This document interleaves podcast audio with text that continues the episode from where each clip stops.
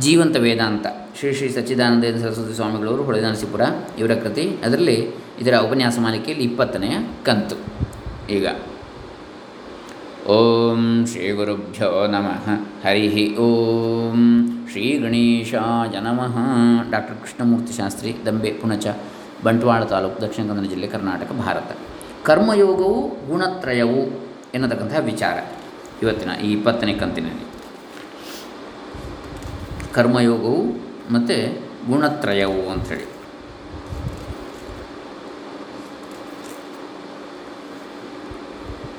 ಕರ್ಮದ ಫಲವನ್ನು ಈಶ್ವರಾರ್ಪಣೆಗೆ ಅಂತ ಬಿಟ್ಟು ಕೈಬಿಟ್ಟು ಆಮೇಲೆ ನಮಗೆ ಸಿಕ್ಕುವುದಾದರೂ ಏನು? ಶಾಸ್ತ್ರದಲ್ಲಿ ಹೇಳಿರುವ ಕರ್ಮಗಳಿಗೆ ಸತ್ತ ಮೇಲೆ ಸಿಕ್ಕುವವೆಂದು ಹೇಳಿರುವ ಅದೃಷ್ಟ ಫಲಗಳನ್ನು ಜನರು ಇಲ್ಲಿ ಕಂಡೇ ಇಲ್ಲವಾದ್ದರಿಂದ ಅವುಗಳ ವಿಷಯಕ್ಕೆ ಚರ್ಚೆ ಏನೂ ಇಲ್ಲ. ಆದರೆ ಇಲ್ಲಿಯೇ ಮಾಡಿ, ಇಲ್ಲಿಯೇ ಫಲವನ್ನು ಅನುಭವಿಸುವ ಕರ್ಮಗಳನ್ನು ಅನಾದರ ಮಾಡಿ ಪಡೆದುಕೊಳ್ಳಬೇಕಾದ ಪುರುಷಾರ್ಥವಾದರೂ ಏನಿದೆ ಎಂದು ಕೆಲವರು ಕರ್ಮಯೋಗದ ಉಪದೇಶವನ್ನು ಆಕ್ಷೇಪಿಸುವುದು ಉಂಟು. ಆದರೆ ವೇದಾಂತದಲ್ಲಿ ಉಪದೇಶಿಸಿರುವ ಕರ್ಮಯೋಗದ ಫಲವು ಇಲ್ಲಿಯೇ ಅನುಭವಕ್ಕೆ ಬರುವ ಚಿತ್ತಶುದ್ಧಿ, ಜ್ಞಾನನಿಷ್ಠಾ, ಯೋಗ್ಯತೆ, ಜ್ಞಾನನಿಷ್ಠೆ ಇವುಗಳಲ್ಲಿ ಯಾವುದೊಂದು ಲೋಕಾಂತರದಲ್ಲಿ ಆಗುವ ಫಲವಲ್ಲ. ಈ ವಿಷಯದಲ್ಲಿ ಶಂಕರಾಚಾರ್ಯ ಬರೆದಿರುವ ವಾಕ್ಯವನ್ನು ಕೇಳಿ. ಕರ್ಮಫಲೇ ಸ್ವರ್ಗಾದೌ ಅನುಭವಾನಾರೂಢೆ ಸ್ಯಾದಪಿ ಕದಾಚಿತ್ ಆಶಂಕಾ ಭವೇದ್ವಾ ನವಾ ಇತಿ. ಅನುಭವಾರೂಢಂತು ಜ್ಞಾನಫಲಂ ಯತ್ ಸಾಕ್ಷಾತ್ ಅಪರೋಕ್ಷಾತ್ ಅಪರೋಕ್ಷಾತ್ ಬ್ರಹ್ಮ ಬೃಹದಾರಣ್ಯಕ ತ್ರಿ ಮೂರು, ನಾಲ್ಕು, ಒಂದು, ಇತಿ ಶ್ರುತೇ. ತತ್ವಮಸಿ ಛಾಂದೋಗ್ಯ, ಆರು, ಎಂಟು, ಏಳು, ಇತಿ ಚ ಸಿದ್ಧವದುಪದೇಶಾತ್. ನಹಿ ತತ್ವಮಸಿ ಇತ್ಯಸ್ಯ ವಾಕ್ಯಸ್ಯಾರ್ಥಃ ತತ್ವಂ ಮೃತೋ ಭವಿಷ್ಯಸಿ. ಇತ್ಯೇವಂ ಪರಿಣಯಿತು ಶಕ್ಯ, ಸೂತ್ರಭಾಷ್ಯ ಮೂರು ಮೂರು, ಮೂವತ್ತೆರಡು. ಕರ್ಮಕ್ಕೆ ಫಲವಾಗಿರುವ ಸ್ವರ್ಗಾದಿಗಳು ಅನುಭವಕ್ಕೆ ಹತ್ತಿರವಿರುವುದಿಲ್ಲ, ಹತ್ತಿರವಲ್ಲ ಇರುವುದಿಲ್ಲವಾದ್ದರಿಂದ ಆದೀತೋ ಇಲ್ಲವೋ ಎಂದು ಶಂಕಿಸಿದರೂ ಶಂಕಿಸಬಹುದು. ಸ್ವರ್ಗಾದಿಗಳು, ಜ್ಞಾನಫಲವು ಅನುಭವಕ್ಕೆ ಹತ್ತಿಕೊಂಡು ಇಲ್ಲಿಯೇ ತೋರತಕ್ಕದ್ದು, ಬ್ರಹ್ಮವು ಸಾಕ್ಷಾತ್ತಾಗಿ ಅಪರೋಕ್ಷವಾಗಿರತಕ್ಕದ್ದು ಎಂದು ಶ್ರುತಿ ಇದೆ. ಅದೇ ನೀನಾಗಿರುವೆ ಎಂಬ ಶ್ರುತಿಯ ಉಪದೇಶವು ಆಗಲೇ ಬ್ರಹ್ಮಾತ್ಮೈಕ್ಯವು ಇಲ್ಲಿಯೇ ಸಿದ್ಧವಾಗಿರುವಂತೆ ತೋರಿಸುತ್ತಿದೆ. ಅದು ನೀನಾಗಿದ್ದೀಯೆ ಎಂಬ ವಾಕ್ಯದ ಅರ್ಥವನ್ನು ನೀನು ಸತ್ತು ಅದಾಗುವೆ ಎಂದೇನು ಮಾರ್ಪಡಿಸಿ ಹೇಳುವುದಕ್ಕಾಗುವುದಿಲ್ಲವಷ್ಟೇ, ಮರಣಾನಂತರ ನೀನು ಅದಾಗ್ತೀಯ ಅಂತೇಳಿ. ಹಾಗಾಗಿ ಅದು ಏನಾಗಿದೆ ಅಂದರೆ ಇಲ್ಲಿ ಅಂತೇಳಿ ಅರ್ಥ. ಹೀಗಿರುವುದರಿಂದ ಕರ್ಮಯೋಗದಿಂದ ಆಗುವ ಚಿತ್ತಶುದ್ಧಿಯೇ ಮುಂತಾಗಿ ಜ್ಞಾನದವರೆಗಿನ ಫಲಗಳನ್ನು ಆದೀತೋ ಇಲ್ಲವೋ ಯಾರು ಬಲ್ಲವೋ ಎಂದು ಶಂಕಿಸುವುದಕ್ಕಾಗುವ ಹಾಗಿಲ್ಲ ಊಟವನ್ನು ಮಾಡಿದರೆ ಆಗುವ ತೃಪ್ತಿಯಂತೆ ಇಲ್ಲಿಯೇ ಆಗುವ ಫಲವನ್ನು ಶಂಕಿಸುವುದಕ್ಕೆ ಕಾರಣವಾದರೂ ಏನಿದೆ? ಅತ್ರ ಬ್ರಹ್ಮ ಸಮಷ್ಣುತೆ ಕಾಟಕೋಪನಿಷತ್ ಮೂರು ಮೂರು ಹದಿನಾಲ್ಕು. ಇಲ್ಲಿಯೇ ಬ್ರಹ್ಮವನ್ನು ಪಡೆದುಕೊಳ್ಳುತ್ತಾನೆ ಎಂದಲ್ಲವೇ ಶ್ರುತಿ? ಎಂದಿಲ್ಲವೇ ಶ್ರುತಿ? ಕರ್ಮದಲ್ಲಿ ಸಂಘವನ್ನು ಬಿಡುವುದು ಹೇಗೆ? ಫಲತ್ಯಾಗವನ್ನು ಮಾಡುವುದು ಹೇಗೆ? ಅದರಿಂದ ಚಿತ್ತಶುದ್ಧಿ ಆಗುವುದೆಂದರೆ ಹೇಗೆ?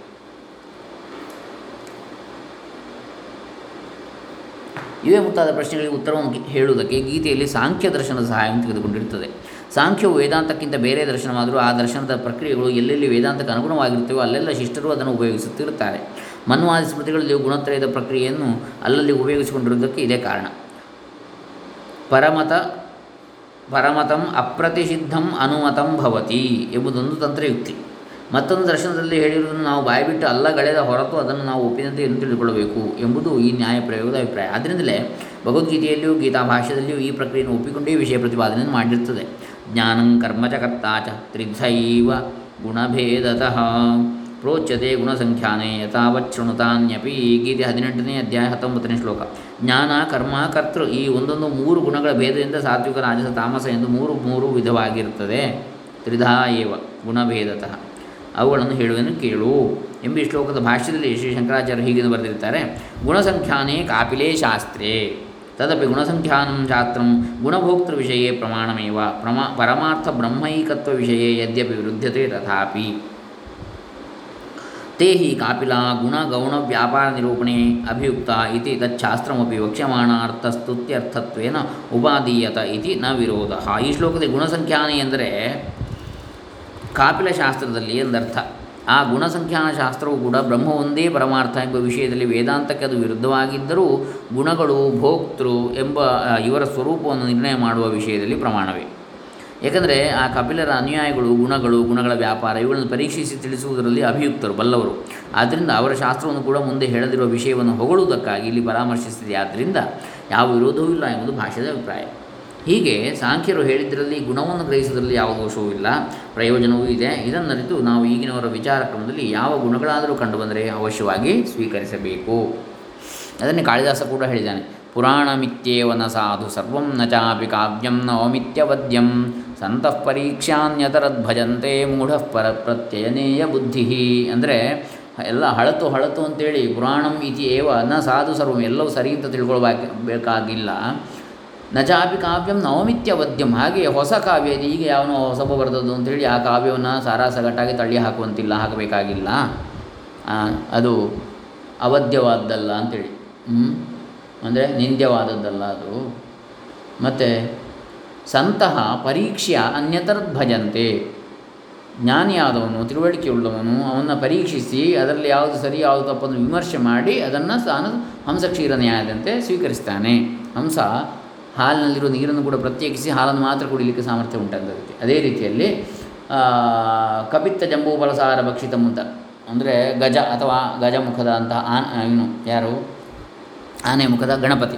ಕಪಿತ್ತ ಜಂಬುವಿನ ಫಲದ ಸಾರವನ್ನು ಮಾತ್ರ ಭಕ್ಷಣೆ ಮಾಡಿ ಸಿಪ್ಪೆಯನ್ನು ಬಿಡುವಂಥದ್ದು. ಆ ರೀತಿಯಾಗಿ ಹಂಸಕ್ಷೀರ ನ್ಯಾಯ ಅಥವಾ, ಆ ದೃಷ್ಟಿಯಲ್ಲಿ ನಾವು ಯಾವುದು? ಗ್ರಹಿಸುವುದರಲ್ಲಿ ಯಾವ ದೋಷವೂ ಇಲ್ಲ ಅಂಥೇಳಿ. ಅಂದರೆ ಸಂತಹ ಸಜ್ಜ, ಜ್ಞಾನಿಗಳು ಆ ರೀತಿ ತಿಳ್ಕೊಳ್ತಾರೆ. ಯಾವುದು ಜೊಳ್ಳು, ಯಾವುದು ಸಾರ, ಅದನ್ನು ಬೇರ್ಪಡಿಸಿ ತಿಳ್ಕೊಳ್ಳೋದಕ್ಕೆ ಸಾಧ್ಯ ಅವರಿಗೆ. ಆದರೆ ಮೂಢ ಪರ, ಪರಪ್ರತ್ಯಯನೇ ಬುದ್ಧಿ. ಮೂಢನಾದವನು ಅಜ್ಞಾನಿಯಾದಿರುವ ಆಗಿರುವವನು ಬೇರೆಯವರು ಏನು ಹೇಳ್ತಾರೋ ಹಾಗೆ ಮಾಡ್ತಾನೆ. ಅವನಿಗೆ ಸಾಮರ್ಥ್ಯ ಇಲ್ಲದಿದ್ದರೆ. ಹಾಗಾಗಿ ಎಲ್ಲ ಹಳೆತಲ್ಲವೂ ಸರಿ, ಹೊಸದೆಲ್ಲ ತಪ್ಪು ಅಂತೇಳಿ ನಾವು ಹೇಳುವಾಗಿಲ್ಲ ಅದಕ್ಕಾಗಿ ನಾವು ಈಗಿನವರ ವಿಚಾರ ಕ್ರಮದಲ್ಲಿಯೂ ಯಾವ ಗುಣಗಳಾದರೂ ಕಂಡುಬಂದರೆ ಅವಶ್ಯವಾಗಿ ಸ್ವೀಕರಿಸಬೇಕು. ಗುಣದೋಷಗಳಲ್ಲಿ ನಾವು ಪೂರ್ವಾಗ್ರಹ ಪೀಡಿತರಾಗಿರಬಾರ್ದು ಇಂತಹ ವ್ಯಕ್ತಿ ಅಲ್ವಾ? ಅವನದೆಲ್ಲ ತಪ್ಪು. ಇಂತಹ ವ್ಯಕ್ತಿ ಹೇಳಿದ್ದ, ಅವನದೆಲ್ಲ ಸರಿ ಅಂತ ತಿಳ್ಕೊಳ್ಬಾರ್ದು. ನಾವು ತತ್ವಾಧಾರಿತ, ತತ್ವನಿಷ್ಠರಾಗಿರಬೇಕು ಹೊರತು ವ್ಯಕ್ತಿನಿಷ್ಠರಾಗಿರಬಾರ್ದು ಅಂತೇಳಿ ಇರಲಿ. ಭಗವದ್ಗೀತೆಯಲ್ಲಿ ಈ ಗುಣಗಳ ವಿಚಾರವು ಮತ್ತೆ ಮತ್ತೆ ಬರುತ್ತಿರುತ್ತದೆ. ಸಾಂಖ್ಯ ದರ್ಶನದಂತೆ ಸತ್ವ ರಜಸ್ಸು ತಮಸ್ಸು ಎಂಬ ಮೂರು ಗುಣಗಳಿಂದಲೇ ಜಗತ್ತೆಲ್ಲವೂ ಆಗಿರುತ್ತದೆ. ಗುಣಗಳು ಎಂಬುದೊಂದು ಪಾರಿಭಾಷಿಕ ಶಬ್ದ. ವ್ಯಾಕರಣದಲ್ಲಿ ಗುಣಸಂಧಿ ಅಂದರೆ ಎ, ಓ ಮತ್ತು ಅಕಾರ ಇವಕ್ಕೆ ಸಂಜ್ಞೆ. ಎ, ಓಂ ಅಂದರೆ ಗುಣ. ಆದ ಗುಣ ಅಂತ ಬರ್ತದೆ. ಅದರ ಸೂತ್ರ. ಆದ್ ಅಂದರೆ ಆದ್ ಗುಣ ಅಂದರೆ ಏನು? ಆ, ಈ, ಉಣ್. ಅಂದರೆ ಆ ಆದಮೇಲೆ ಈ, ಉ ಉಂಟಲ್ಲಿ. ಆಮೇಲೆ ಋ ಋಕ್ ಎ ಓಂ, ಐ ಔಚ್. ಹಾಗೆ ಮುಂದೆ ಹೋಗ್ತದೆ, ಆತ್ ಗುಣ ಅಂತ ಅಂದರೆ ಸ್ವರಗಳಿಗೆ ಗುಣ, ಸಂಜ್ಞೆಯಲ್ಲಿ ಎ ಓ, ಮತ್ತು ಅಕಾರ. ಇವಕ್ಕೆ ಸಂಜ್ಞೆ, ಗುಣ ಅಂಥೇಳಿ ಗುಣಸಂಧಿ. ತರ್ಕದಲ್ಲಿ ಸಂಖ್ಯೆ, ಪರಿಮಾಣ ಮುಂತಾದ ಪದಾರ್ಥಗಳ ಧರ್ಮಗಳನ್ನು ಗುಣಗಳು ಎಂದು ಕರೆದಿದ್ದಾರೆ. ಸಾಂಖ್ಯರು ಜಗತ್ತಿನ ಮೂಲವಾದ ಪ್ರಕೃತಿಯು ಸತ್ವ ರಜಸ್ತಮೋ ಗುಣಗಳಿಂದ ಆಗಿದೆ ಎಂದು ಹಿಡಿದಿದ್ದಾರೆ, ಕಂಡುಹಿಡಿದಿದ್ದಾರೆ ಎಂದು ತಗೊಳ್ತಾರೆ. ಸಾಂಖ್ಯರು ಒಪ್ಪಿರೋ ಈ ಗುಣಗಳು ಸೃಷ್ಟಿಯಾಗುವ ಮುಂಚೆ ಸಮಪ್ರಧಾನವಾದ ಅವಸ್ಥೆಯಲ್ಲಿರ್ತವೆ. ಆ ಅವಸ್ಥೆಯ ಪ್ರಕೃತಿಯಲ್ಲಿ ಜಗತ್ತೆಲ್ಲವೂ ಬೀಜರೂಪದಲ್ಲಿ ಇದ್ದುಕೊಂಡು ಸೃಷ್ಟಿಯು ಆರಂಭವಾಗಲು ಮಹತ್ತು, ಅಹಂಕಾರ, ತನ್ಮಾತ್ರೆಗಳು ಮುಂತಾದ ರೂಪದಿಂದ ವಿಕಾರಗಳಾಗ್ತವೆ. ಅವುಗಳಿಗೆ ಹತ್ತು ಇಂದ್ರಿಯಗಳು, ಮನಸ್ಸು, ಶಬ್ದಾದಿ ವಿಷಯಗಳು ಇಷ್ಟನ್ನು ಸೇರಿಸಿದರೆ ಸಾಂಖ್ಯರು ಹೇಳುವ ಇಪ್ಪತ್ತ್ನಾಲ್ಕು ತತ್ವಗಳು ಆಗುತ್ತವೆ. ಗೀತೆಯ ಹದಿಮೂರನೇ ಅಧ್ಯಾಯ ಐದನೇ ಶ್ಲೋಕ. ಹೀಗೆ ಈ ತತ್ವಗಳು ಆಧ್ಯಾತ್ಮಿಕವಾಗಿಯೂ ಪರಿಣಮಿಸಿ ಶರೀರೇಂದ್ರಿಯ ಮನಸ್ಸುಗಳಾಗಿರುವುದರಿಂದ ಪುರುಷನು ನಿ ನಿಜವಾಗಿ ನಿರ್ಲಿಪ್ತನಾದರೂ ನಿಜವಾಗಿ ನಿರ್ಲಿಪ್ತನಾದರೂ ಪ್ರಕೃತಿಸ್ಥನಾಗಿ ಪ್ರಕೃತಿಯೇ ತಾನೆಂದು ಅವಿದ್ಯೆಯಿಂದ ತಿಳಿದುಕೊಂಡು ಪ್ರಕೃತಿಯಿಂದ ಆಗಿರುವ ಗುಣಗಳನ್ನು ಎಂದರೆ ಸುಖ, ದುಃಖ, ಮೋಹ ಆಕಾರದಿಂದ ಕಾರದಿಂದ ತೋರಿಕೊಳ್ಳುತ್ತಿರುವ ಇವುಗಳ ಕಾರ್ಯವನ್ನು ತನ್ನದೆಂದೇ ಭಾವಿಸಿಕೊಂಡಿರುವುದರಿಂದ ಸಂಸಾರವಾಗಿರುತ್ತದೆ. ಗೀತೆ ಹದಿಮೂರನೇ ಅಧ್ಯಾಯದ ಇಪ್ಪತ್ತೊಂದನೇ ಶ್ಲೋಕ. ಹೀಗೆ ಅವಿದ್ಯಾ ಕಾಮಗಳೇ ಸಂಸಾರಕ್ಕೆ ಕಾರಣವಾಗಿವೆ ಎಂದಾಯಿತಷ್ಟೇ. ಗುಣಗಳು ಅತ್ಯಂತ ಚಂಚಲ ವ್ಯಾಪಾರವುಳ್ಳವಾಗಿರುವುದರಿಂದ ಇವುಗಳಲ್ಲಿ ಅಭಿಮಾನವುಳ್ಳ ಜೀವನಿಗೂ ಬಗೆ ಬಗೆಯ ಸುಖ ದುಃಖಾದಿಗಳು ಒಂದರ ಮೇಲೊಂದು ಬಂದು ಹೋಗುತ್ತಿರುತ್ತವೆ. ಆದ್ದರಿಂದ ಈ ಮೂರು ಗುಣಗಳಲ್ಲಿಯೂ ಸಂಘವುಳ್ಳ ಮನುಷ್ಯನು ಬಗೆ ಬಗೆಯ ಕರ್ಮಗಳನ್ನು ಮಾಡುತ್ತಲೇ ಇರ್ತಾನೆ. ಅವುಗಳ ಫಲವನ್ನು ಅನುಭವಿಸುತ್ತಲೇ ಇರುತ್ತಾನೆ. ಆದ್ದರಿಂದಲೇ ತ್ರೈಗುಣ್ಯ ವಿಷಯ, ವೇದ, ನಿಸ್ತ್ರೈಗುಣ್ಯೋ ಭವ ಅರ್ಜುನ, ನಿರ್ದ್ವಂದ್ವೋ ನಿತ್ಯ ಸತ್ವಸ್ಥೋ ನಿರ್ಯೋಗಕ್ಷೇಮ, ಆತ್ಮವಾನ್, ಗೀತೆ ಎರಡನೇ ಅಧ್ಯಾಯ ಇಪ್ಪತ್ತ ಐದನೇ ಶ್ಲೋಕ. ಮೂರು ಗುಣಗಳಿಂದ ಆಗಿರುವ ಸಂಸಾರದಲ್ಲಿ ತೊಳಲುತ್ತಿರುವವರಿಗೆ ಅವರವರ ಕರ್ಮಕ್ಕನುಗುಣವಾಗಿ ಇಂತಿಂತಹ ಫಲವು ಆಗುವುದೆಂದು ಹೇಗೆ ಆಗುವುದು ಹೇಗೆಂಬುದನ್ನು ವೇದದಲ್ಲಿ ತಿಳಿಸಿರುತ್ತದೆ. ಆದರೆ ನಿಷ್ಕಾಮರಾಗಿ ಪ್ರಯತ್ನಿಸುವ ಮುಮುಕ್ಷುಗಳಿಗೆ ಮೋಕ್ಷವು ಲಭಿಸುವ ಬಗೆಯನ್ನು ಅದೇ ವೇದದ ಜ್ಞಾನಕಾಂಡವು ತಿಳಿಸಿಕೊಡುತ್ತದೆ. ಮುಮುಕ್ಷುಗಳಾದವರು ದ್ವಂದ್ವಗಳನ್ನು ಮೀರಿ ನಿತ್ಯ ಸತ್ವಸ್ಥರಾಗಿರಬೇಕು, ನಿಸ್ತ್ರೈಗುಣ್ಯರಾಗಬೇಕು. ನಿತ್ಯ ಸತ್ವಸ್ಥರಾಗಿ ನಿಸ್ತ್ರೈಗುಣ್ಯರಾಗಬೇಕು ಎಂದು ಶ್ರೀಕೃಷ್ಣ ಭಗವಂತನು ಅರ್ಜುನಿಗೆ ಉಪದೇಶಿಸಿರ್ತಾನೆ. ನಿಸ್ತ್ರೈಗುಣ್ಯನಾಗುವುದು ಹೇಗೆ ಎಂಬ ಪ್ರಶ್ನೆಗೆ ಉತ್ತರವನ್ನು ಕಂಡುಕೊಳ್ಳಬೇಕಾದರೆ ಮೊದಲ ಗುಣಗಳ ವ್ಯಾಪಾರದ ಕ್ರಮವನ್ನು ತಿಳಿದುಕೊಳ್ಳಬೇಕಾಗುವುದು. ತತ್ರ ಸತ್ವಂ ನಿರ್ವ ನಿರ್ಮಲತ್ವಾತ್ ಪ್ರಕಾಶಕಮನಾಮಯಂ ಸುಖಸಂಗೇನ ಬದ್ ಬಧ್ನಾತಿ ಜ್ಞಾನಸಂಗೇನ ಚಾನಘ ರಜೋರಾಗಾತ್ಮಕಂ ವಿದ್ಯೆ ತೃಷ್ಣಾಸಂಗಸಮುದ್ಭವಂ ತಮಸ್ತ್ವಜ್ಞಾನಜಂ ವಿದ್ಯೆ ಮೋಹನಂ ಸರ್ವದೇಹಿನಾಂ ಪ್ರಮಾದಾಲಸ್ಯ ನಿದ್ರಾಭಿಸ್ತನ್ನಿ ನಿದ್ರಾಭಿಸ್ತನ್ನಿಬಧ್ನಾತಿ ಭಾರತ ಗೀತೆ ಹದಿನಾರನೇ ಅಧ್ಯಾಯದಲ್ಲಿ ಆರರಿಂದ ಎಂಟು ಶ್ಲೋಕಗಳು, ಆರರಿಂದ ಎಂಟರವರೆಗೆ. ಸತ್ವಗುಣವು ನಿರ್ಮಲವಾಗಿರ್ತದೆ, ಅದು ಎಲ್ಲವನ್ನು ಬೆಳಗಿ ತೋರಿಸುವ ಸ್ವಭಾವದ್ದು. ಅದರಲ್ಲಿ ಯಾವ ದುಃಖವೂ ಇರುವುದಿಲ್ಲ ಈ ಗುಣದಿಂದ ತೋರುವ ಸುಖವನ್ನು, ಜ್ಞಾನವನ್ನು ತನ್ನದಿಂದ ಅಭಿಮಾನ ಮಾಡಿಕೊಳ್ಳುವುದರಿಂದ ಅಭಿಮಾನ ಮಾಡಿಕೊಳ್ಳುವುದರಿಂದ ಮನುಷ್ಯನು ಬದ್ಧನಾಗಿರುತ್ತಾನೆ. ಸುಖವು ವಿಷಯ, ಪುರುಷನು ವಿಷಯಿ. ಆದರೂ ಇವೆರಡನ್ನು ವಿವೇಚನೆ ಮಾಡಿಕೊಳ್ಳಲಾರದೆ ಸತ್ವಗುಣದ ಧರ್ಮವಾದ ಸುಖವು ತನ್ನದೆಂದು, ಅದರಿಂದ ಆಗುವ ಜ್ಞಾನ ವಿಶೇಷವನ್ನು ತನ್ನದೆಂದು, ಅವಿದ್ಯೆಯಿಂದ ತಿಳಿದುಕೊಂಡು ಬಂಧವನ್ನು ಅನುಭವಿಸುತ್ತಿರ್ತಾನೆ. ರಜೋಗುಣವೋ ಎಂದರೆ ಮನುಷ್ಯನಿಗೆ ತನ್ನ ಬಣ್ಣವನ್ನೇ ಬಳೆದು ಬಿಡುತ್ತದೆ. ತನ್ನ ಬಣ್ಣವನ್ನೇ, ಮನುಷ್ಯನ ಬಣ್ಣವನ್ನು. ಆದ್ದರಿಂದ ಮನುಷ್ಯನು ಆ ಗುಣದ ಧರ್ಮಗಳಾದ ಆಶೆ ಕರ್ಮ, ಇವುಗಳು ತನ್ನವೇ ಎಂದುಕೊಂಡು ಮೋಸ ಹೋಗ್ತಾ ಇದ್ದಾನೆ.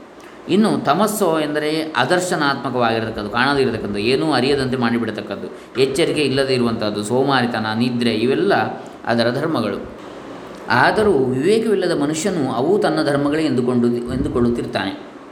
ಈ ಗುಣಗಳು ಮೂರೂ ಒಂದೊಂದೇ ಬರುವುದಿಲ್ಲ, ಮಿಕ್ಕ ಎರಡನ್ನು ಹಿಮ್ಮೆಟ್ಟಿಸಿ ಯಾವ ಗುಣವು ಎದ್ದುಕೊಳ್ಳುವುದು ಅದರ ಕಾರ್ಯಕ್ಕೆ ವಶನಾಗಿ ಮನುಷ್ಯನು ವರ್ತಿಸುತ್ತಿರುತ್ತಾನೆ ಊರಲ್ಲೆಲ್ಲ ಅಡ್ಡಾಡುತ್ತಾ ಇದ್ದು ನಿಂತಲ್ಲಿ ನಿಲ್ಲದೆ ಕಾಮಕ್ರೋಧಗಳಿಗೆ ವಶನಾಗಿ ಅದರಂತೆ ಜನರಲ್ಲಿ ಪ್ರವರ್ತಿಸುತ್ತಿದ್ದವನು ಮನೆಗೆ ಬಂದು ಸ್ನಾನ ಮಾಡಿ ದೇವರ ಪೂಜೆ, ಜಪ, ಪಾರಾಯಣ ಮುಂತಾದವುಗಳ ಅನುಷ್ಠಾನವನ್ನು ಮಾಡಿ ಮತ್ತೆ ಮಧ್ಯಾಹ್ನದ ಮೇಲೆ ಸಂಗೀತಾದಿ ವಿನೋದಗಳಲ್ಲಿ ಕಾಲಹರಣ ಮಾಡುತ್ತಿರುವುದು ಸಾಯಂಕಾಲದಲ್ಲಿ ಎಲ್ಲವನ್ನು ಬಿಟ್ಟು ಮೈಕೈ ಮುದಿರಿಕೊಂಡು ಹಾಸಿಗೆ ಮೇಲೆ ಬಿದ್ದುಕೊಂಡು ಗೊರಕೊಡೆಯುವುದು ನಮಗೆಲ್ಲ ಅನುಭವದಲ್ಲಿರುವ ವರ್ತನೆಯಾಗಿದೆ. ಈಗ ಸಾತ್ವಿಕ ಪ್ರವೃತ್ತಿ, ಈಗ ರಾಜಸ ಪ್ರವೃತ್ತಿ, ಈಗ ತಾಮಸ ಪ್ರವೃತ್ತಿ ಎಂದುಕೊಂಡಿರುವಾಗಲೂ ಮಿಕ್ಕ ಗುಣಗಳು ತಮ್ಮ ತಮ್ಮ ಕೆಲಸವನ್ನು ಮಾಡುತ್ತಲೇ ಇರುತ್ತವೆ. ಆದ್ದರಿಂದಲೇ ಒಂದು ಗಂಟೆಯೊಳಗಾಗಿ ಅದೇ ಮನುಷ್ಯನು ಈ ಮೂರು ಗುಣಗಳ ಮಹಿಮೆಗೂ ಒಳಗಾಗಿ ನಡೆದುಕೊಳ್ಳುತ್ತಿರುವುದು ಕಂಡುಬರುತ್ತಿದೆ.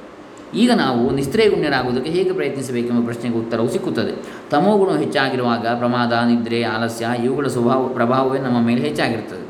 ಅವುಗಳಿಗೆ ಹೆಚ್ಚು ಹೆಚ್ಚಾಗಿ ಅವಕಾಶವನ್ನು ಕೊಡುವ ಸೋಮಾರಿಯು ಎಂದೆಂದಿಗೂ ತಾಮಸನಾಗಿ ಬಿಡುತ್ತಾನೆ. ತಾಮಸ ಆಹಾರವನ್ನು ಸೇವಿಸುತ್ತಾ, ತಾಮಸ ಕರ್ಮವನ್ನು ಮಾಡುತ್ತಾ, ತಾಮಸ ಜನರ ಸ್ನೇಹವನ್ನೇ ಮಾಡಿಕೊಂಡು ತಮಸ್ಸನ್ನು ಹೆಚ್ಚಿಸುವ ವಿಚಾರಗಳನ್ನೇ ಮನಸ್ಸಿಗೆ ಹತ್ತಿಸಿಕೊಳ್ಳುತ್ತಿರುವವನು ತಾಮಸನೇ ಆಗಿಬಿಡುತ್ತಾನೆ ಆದರೆ ಇದನ್ನು ರಜಸ್ಸಿಗೆ ಅನುಗುಣವಾಗಿ ಆಹಾರ, ಕರ್ಮ, ವಿಚಾರ ಇವುಗಳನ್ನು ಅವಲಂಬಿಸಿ ರಾಜಸರ ಸ್ನೇಹದಿಂದ ಅವುಗಳ ಸಂಘವನ್ನು ಉದ್ದೀಪನ ಮಾಡಿಕೊಂಡು ರಾಜಸನಾಗಿ ಬಿಡುತ್ತಾನೆ. ಅವನಿಗೆ ರಾಜಸುಖ ಕಾಮಕ್ರೋಧಾದಿ ಪ್ರಧಾನವಾದ ಕರ್ಮ ಇವುಗಳೇ ಹೋಗಿಬಿಡುತ್ತವೆ ಇದರಿಂದ ಆಗುವ ಒಂದು ಲಾಭವೇನೆಂದರೆ ರಮಗುಣಕ್ಕೆ ಅವಕಾಶವಿಲ್ಲದೆ ಹೋಗುವುದು. ಈಗಿನ ನಮ್ಮ ಕಾಲದಲ್ಲಿ ಎಲ್ಲೆಲ್ಲಿಯೂ ಜನರು ಚಟುವಟಿಕೆಯಿಂದಲೇ ಕಾಲವನ್ನು ಕಳೆಯುತ್ತಿದ್ದಾರೆ. ಅವರಿಗೆ ನಿದ್ರಾದಿಗಳನ್ನು ಸೇವಿಸುವುದಕ್ಕೂ ಹೆಚ್ಚು ಕಾಲಾವಕಾಶವಿರುವುದಿಲ್ಲ. ಆದರೆ ಸತ್ವಗುಣಕ್ಕೆ ಅನುಗುಣವಾದ ಆಹಾರ, ಸಾತ್ವಿಕ ಕರ್ಮಗಳು, ಸಾತ್ವಿಕ ವಿಚಾರಗಳು ಇವುಗಳನ್ನು ಹೆಚ್ಚಿಸಿಕೊಳ್ಳುತ್ತಾ ಸಾತ್ವಿಕರ ಸಹವಾಸವನ್ನೇ ಮಾಡುವವರು ಈ ರಜೋಗುಣವನ್ನು ಮೀರುತ್ತಾರೆ. ಸುಮ್ಮನೆ ತಲೆ ಹುಳುಕು ನಾಯಿಯಂತೆ ಸುತ್ತಾಡುವುದು ಅವರಿಗೆ ಪ್ರಿಯವಾಗುವುದಿಲ್ಲ. ಏಕಾಂತದಲ್ಲಿ ಕುಳಿತು ಮನಸ್ಸನ್ನು ಶಾಂತಿಯಿಂದ ಧ್ಯಾನಾದಿಗಳಿಗೆ ಒಲಿಸುವುದು, ಸಾತ್ವಿಕ ವಿಷಯಗಳನ್ನು ಚಿಂತಿಸುವುದು ಇವೇ ಅವರಿಗೆ ಇಷ್ಟವಾಗಿ ಬಿಡುತ್ತವೆ ಹೀಗೆ ತಮಸ್ಸನ್ನು ರಜಸ್ಸಿನಿಂದಲೂ ರಜಸ್ಸನ್ನು ಸತ್ವದಿಂದಲೂ ಗೆದ್ದುಕೊಳ್ಳಬಹುದಾದರೂ ಪ್ರಕೃತಿಯು ನಮ್ಮ ಅನವಧಾನತೆಯ ಲಾಭವನ್ನು ತೆಗೆದುಕೊಂಡು ನಮ್ಮನ್ನು ಕೆಳಕ್ಕೆ ಉರುಳಿಸುವ ಅಪಾಯವಿರುತ್ತದೆ. ಹೇಗೆಂದರೆ ರಜೋಗುಣ ಪ್ರಧಾನವಾದವನು ಆಯಾಸದಿಂದ ನಿದ್ರಾಪರವಶನಾಗಿ ಬಿದ್ದುಕೊಳ್ಳಬಹುದು. ಸತ್ವಗುಣ ಪ್ರಧಾನನಾದವನು ಎಚ್ಚರಿಕೆಯಿಂದ ಇರದಿದ್ದರೆ ಮತ್ತೆ ಕಾಮಾದಿಗಳಿಗೆ ವಶನಾಗಿ ಚಂಚಲನಾಗಿ ಬಿಡುವುದಕ್ಕೆ ಅವಕಾಶವಿದೆ. ರಜಸ್ಸು ತಮಸ್ಸಿನ ಮಿಶ್ರಣದಿಂದ ಕೂಡಿಯೂ ಸತ್ವವು ರಜಸ್ತಮೋ ಗುಣಗಳ ಸಂಪರ್ಕದಿಂದ ಕೂಡಿಕೊಂಡು ಇರುವವರಿಗೆ ಯಾವನು ಈ ಮೂರು ಮೂರು ಗುಣಗಳನ್ನು ಮೀರಿ ಮೇಲಿನ ಸ್ಥಿತಿಗೆ ಇರಲಾರನು ಆದ್ದರಿಂದ ಸತ್ವಗುಣವು ಅಳವಟ್ಟ ಮೇಲೂ ರಜಸ್ತಮಸ್ಸುಗಳ ಹಾವಳಿಯನ್ನು ತಪ್ಪಿಸಿಕೊಳ್ಳುವ ಪ್ರಯತ್ನವನ್ನು ಮಾಡುತ್ತಲೇ ಇರಬೇಕು. ನಿತ್ಯ ಸತ್ವಸ್ಥನಾಗಿರು ಎಂದು ಭಗವಂತನು ಉಪದೇಶಿಸುವುದಕ್ಕೆ ಇದೇ ಅಭಿಪ್ರಾಯ. ಶುದ್ಧ ಸತ್ವದಲ್ಲಿ ನಿಲ್ಲುವುದಕ್ಕೆ ಮಾಡಬೇಕಾದ ಪ್ರಯತ್ನವನ್ನು ಭಗವದ್ಗೀತೆಯ ಹದಿನಾಲ್ಕನೇ ಅಧ್ಯಾಯದಲ್ಲಿ ತಿಳಿಸಿಕೊಟ್ಟಿರುತ್ತದೆ. ತ್ರಿಗುಣಾತೀತನು ಎಂದರೆ ಮೂರು ಗುಣಗಳಿಗೂ ವಶನಾಗದ ಮಹಾತ್ಮನು ಹೇಗಿರುತ್ತಾನೆ ಎಂಬುದನ್ನು ಅಲ್ಲಿ ವಿಸ್ತಾರವಾಗಿ ಹೇಳಿರುತ್ತದೆ. ಸಾಧಕರಾದವರು ಪ್ರಯತ್ನಪೂರ್ವಕವಾಗಿ ಆ ಸ್ಥಿತಿಯನ್ನು ಏರುವುದಕ್ಕೆ ಪ್ರಯತ್ನ ಮಾಡುತ್ತಿರಬೇಕು. ಮುಖ್ಯವಾಗಿ ತಾವು ಮಾಡುವ ಕರ್ಮವನ್ನೆಲ್ಲ ಪರಮೇಶ್ವರನಿಗೆ ಅರ್ಪಣೆ ಮಾಡುವುದೆಂಬ ಭಕ್ತಿಯೋಗವನ್ನು ಅವಲಂಬಿಸಬೇಕು. ಹಾಗಾದರೆ ಆ ಭಗವಂತನ ಅನುಗ್ರಹದಿಂದ ಈ ಗುಣಗಳ ಉಪಟಳಕ್ಕೆ ವಶನಾಗದೇ ಇರುವ ಉನ್ನತ ಸ್ಥಿತಿಯನ್ನು ಏರಬಹುದು ಅಂತೇಳಿ ಸ್ವಾಮೀಜಿಗಳು ಅಪ್ಪಣೆ ಕೊಡಿಸ್ತಾರೆ. ಇನ್ನು ಮುಂದಿನದು ಈಶ್ವರಾಭ್ಯರ್ಚನ ಅಂಥೇಳಿ ಅದನ್ನು ನಾವು ನಾಳೆ ದಿವಸ ನೋಡೋಣ. ಹರೇ ರಾಮ, ಶ್ರೀ ಶ್ರೀ ಸಚ್ಚಿದಾನಂದೇಂದ್ರ ಸರಸ್ವತಿ ಚರಣಾರವಿಂದಾರ್ಪಿತಮಸ್ತು. ಓಂ ತತ್ಸತ್, ಸರ್ವೇ ಜನ ಸುಖಿನೋ ಭವಂತು.